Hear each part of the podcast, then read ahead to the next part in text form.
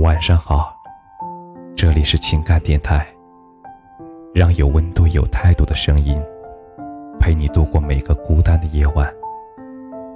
我是深夜治愈师泽是，每晚一文伴你入眠。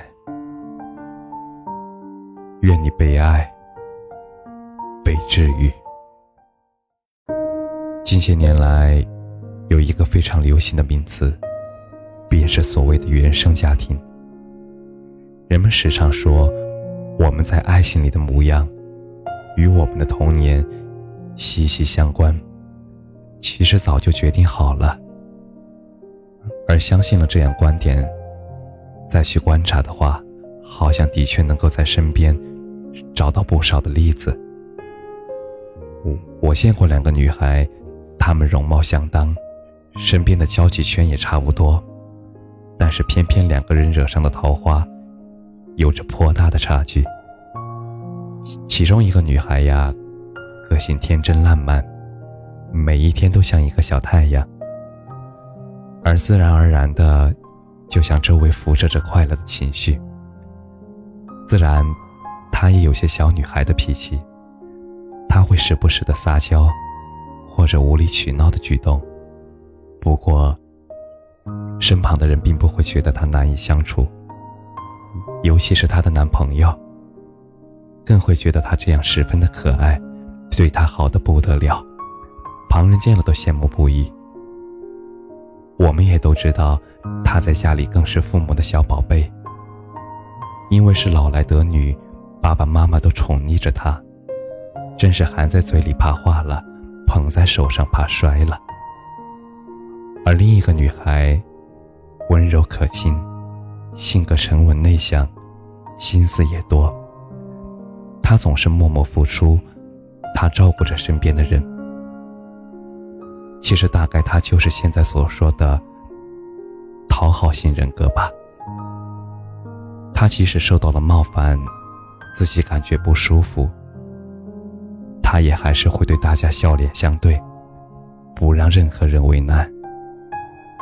而这样懂事的女孩，她在爱情里却一直遇人不淑。很多原本看起来还不错的男人，和她在一起后，也都原形毕露，对她十分不好。直到女孩因为无法忍受，决然分手。而一次聚餐，酒后吐真言，她哭着说。自己从小到大都被别人夸懂事，可是他哪里想懂事呢？不过是因为单亲家庭里长大，仅剩的父亲又不负责任，所以不得不懂事罢了。其实他也渴望从爱情里摄取温暖，但每一次，结果总是令他很失望。而这两个女孩的境遇相互对比，总是令我感到诧异。为什么能够自然的索求爱的人，才能够获得更多的爱呢？而而这份自然的态度，又需要童年时期大量的爱来养成。也许，这就是爱的残酷本质吧。其实渴求爱的人，求而不得。因爱生恨。相反，那些对爱唾手可得的人，总是能够得到更多。难道人的一生真的因为童年的机遇就注定了吗？其实我想也不是这样的。命运不可能是一成不变的。我们都是那样追求着爱与被爱，不正是因为？可以给我们带来更多，可以给我们带来改变，可以让我们一同变得更好，变得更幸福吗？而过了一段时间，我再看到那个懂事的女孩时，她变得开朗了许多。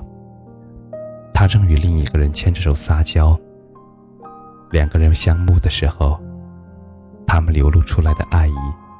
是掩藏不住的。每一个受伤的灵魂，都能被爱治愈。我是深夜治愈师，希望今晚的分享可以治愈你。晚安。